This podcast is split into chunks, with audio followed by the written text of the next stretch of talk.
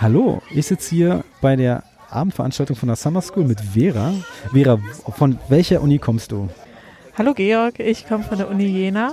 Ja, du bist die Einzige von der Uni Jena. Ja. Aber die rühmen sich ja, eine fast alle Fakultäten Deutschlands hier zu haben. Mhm. Ich bin ja. quasi der Quoten-Ossi aus Jena. Hm, nee, Quoten-Ossi ist Quatsch. Nein, nein. Wir haben ja Leipzig, haben wir Greifswald, Rostock, glaube ich auch. Ich komme auch gar nicht aus dem Osten, von okay. daher. Woher kommst du?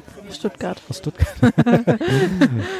ja, normalerweise ist jetzt die Standardfrage, wie hat es dich nach Jena verschlagen? Die Antwort ist meistens das, was früher ZVS hieß und jetzt Hochschulstart. Ja, genau. Aber hast du es bereut irgendwie? Ich meine, nicht bereut ist das falsche Wort. Wie fandest du das, in Jena zu studieren?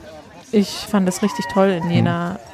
Die Fakultät dort ist super. Ich denke, dass den Studenten das richtig erleichtert wird, dort zu studieren. Hm. Klar hat man auch harte Zeiten und das Zahnmedizinstudium ist ja nicht einfach, aber ja, man hat es so, so einfach wie möglich gestaltet dort. Ja. Und ich meine, Jena gehört ja auf jeden Fall zu Unis, wo du nicht so viel Geld investieren musst in Klinikkoffer, Vorklinikkoffer. Ja, genau. Weil da noch so eine Philosophie herrscht, dass man den Studenten eher helfen soll, als ja. den alles aufdrücken soll. Das ich hatte nie einen Koffer, sondern immer nur einen Jutebeutel, wo ich alle Sachen eingepackt habe und wieder ausgepackt habe. Du bist ja im Januar fertig geworden und erstmal eine Weile durch die Gegend gereist. Mhm. Und jetzt auf der Summer School. Genau. Jetzt so ein kleines Fazit der Woche kann man ja schon fast ma machen. Hat sie was gebracht im Sinne? Ich meine, wenn man noch keine echte Berufserfahrung wie, wie war das denn für dich?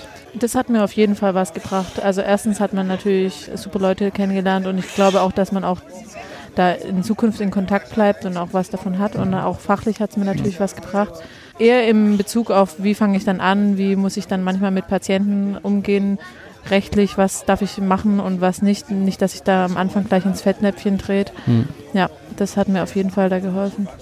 Hast du irgendwas Spezielles, was du wirklich sagst, also das kann ich dann sofort umsetzen, wenn ich dann anfange zu arbeiten? Oder, oder, darauf will ich auf jeden Fall achten? Also ich hatte heute die Rechtsvorlesung, von daher ist mir das gerade noch am meisten im Kopf. Und da habe ich so rausgenommen, dass ich eigentlich dann noch mehr auf die Schweigepflicht halt achten muss. Hm. Und nicht auch an, nicht an Krankenkassen oder wenn ein Anwalt kommt und sagt, ich habe ein Mandat, da irgendwas rausrücke. Also das ist mir gerade noch ganz präsent. Ja, nee, die Schweigepflicht ist ja in Deutschland auch ein sehr, sehr hohes Gut. Mhm. Kannst du denn also grob sagen, also für gerade Leute, die gerade mit Uni fertig werden, ist das schon eine gute Idee, mal herzukommen? Ja, auf jeden Fall. Hm. Also klar, wenn es dann zu sehr schon in die Existenzplanung geht, dann muss man noch mal in ein ja. paar Jahren okay, wiederkommen. Dann steigst du dann quasi aus? Nee, dann höre ich mal zu und, okay. oder denke mir meinen Teil dazu. Das ist ja spannend. Es bringt auf jeden Fall was. Also auch direkt nach dem Studium kann man gerne herkommen.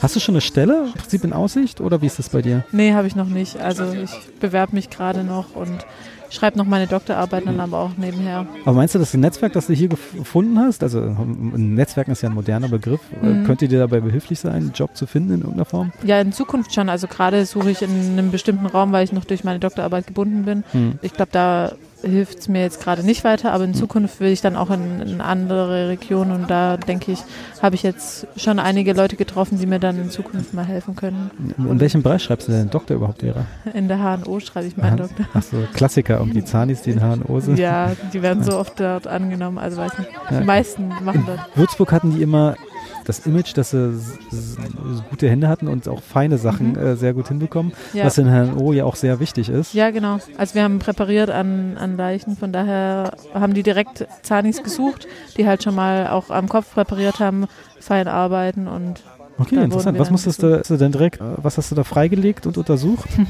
Den Nervus facialis haben wir freigelegt.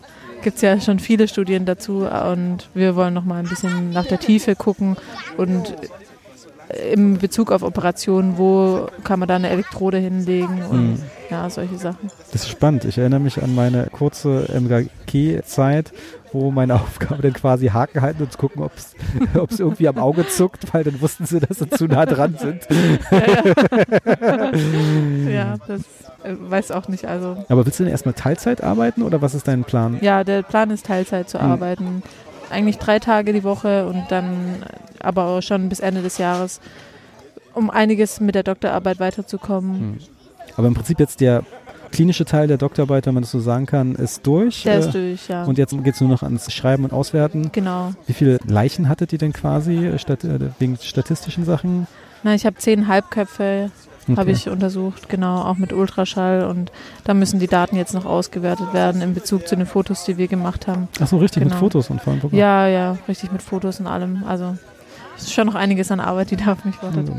Ja, aber ich, kann mir jetzt vorstellen, dass dir sowas bringt, wenn du so ein bisschen im chirurgischen Bereich gehst. Mhm. Hast du so, sowas vor? War das Hintergrund oder war es einfach vor, dass du eine Doktorarbeit gefunden hast? Nee, also ich, das Thema hat mich interessiert, deswegen mhm. habe ich es genommen. Jetzt nicht in Bezug auf, was will ich in der Zukunft machen. Mhm. Aber ich schließe kein Fachgebiet aus. Also mhm. Es macht mir auch Spaß. Jetzt in Peru habe ich auch viele Zähne gezogen. Hat mir auch Spaß gemacht. Erzähl doch mal, wo warst du denn in äh, Peru? Äh, ist, hast du es selber organisiert? Gab da irgendeinen Träger? Gab es da irgendeinen Träger, wo man sich wenden kann? Ja, das hier heißt Zahnärzte helfen e.V., kommt aus Dieburg. Das ist in der Nähe von Darmstadt. Dort ist, Sitz, ist der Sitz von, dieser, von diesem Verein. Und die sind dann in Peru, in der Region Cusco, also dort, wo der Machu Picchu auch ist. Und da ist dieses Hilfsprojekt und arbeitet dort in der ganzen Region aber auch. Hm. Kann man da, ich meine, ich weiß, in Brasilien haben sie es irgendwann mal geswitcht, dass man nur als approbierter Zahnarzt da arbeiten darf. Mhm. In Peru ist es ähnlich oder können auch Studenten hin? Dort können auch Studenten ah, okay. hin, genau. Also so. da ist man dann, glaube ich, ein bisschen mehr unter Kontrolle, als wenn man schon eine Approbation hat, aber man darf da auf jeden Fall schon auch als Studentin. Warst du da jetzt, jetzt selber alleine oder mit irgendwelchen Freunden unterwegs? Also ich bin komplett alleine gereist. Das war auch eine bewusste Entscheidung. Und dort im Projekt haben dann aber viele Zahnärzte oder also in dem Moment waren, es hat Semester angefangen, in dem Moment waren es halt Zahnärzte, haben vier Zahnärzte gearbeitet. Die habe ich dann natürlich dann dort kennengelernt. Bin auch eine Weile dann noch danach mit denen gereist.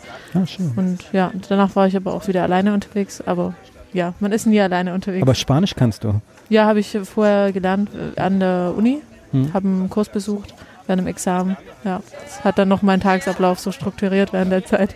War ganz gut. Sehr gut. Also vielen ja. Dank, Vera, und vielen Dank fürs Interview. Gern.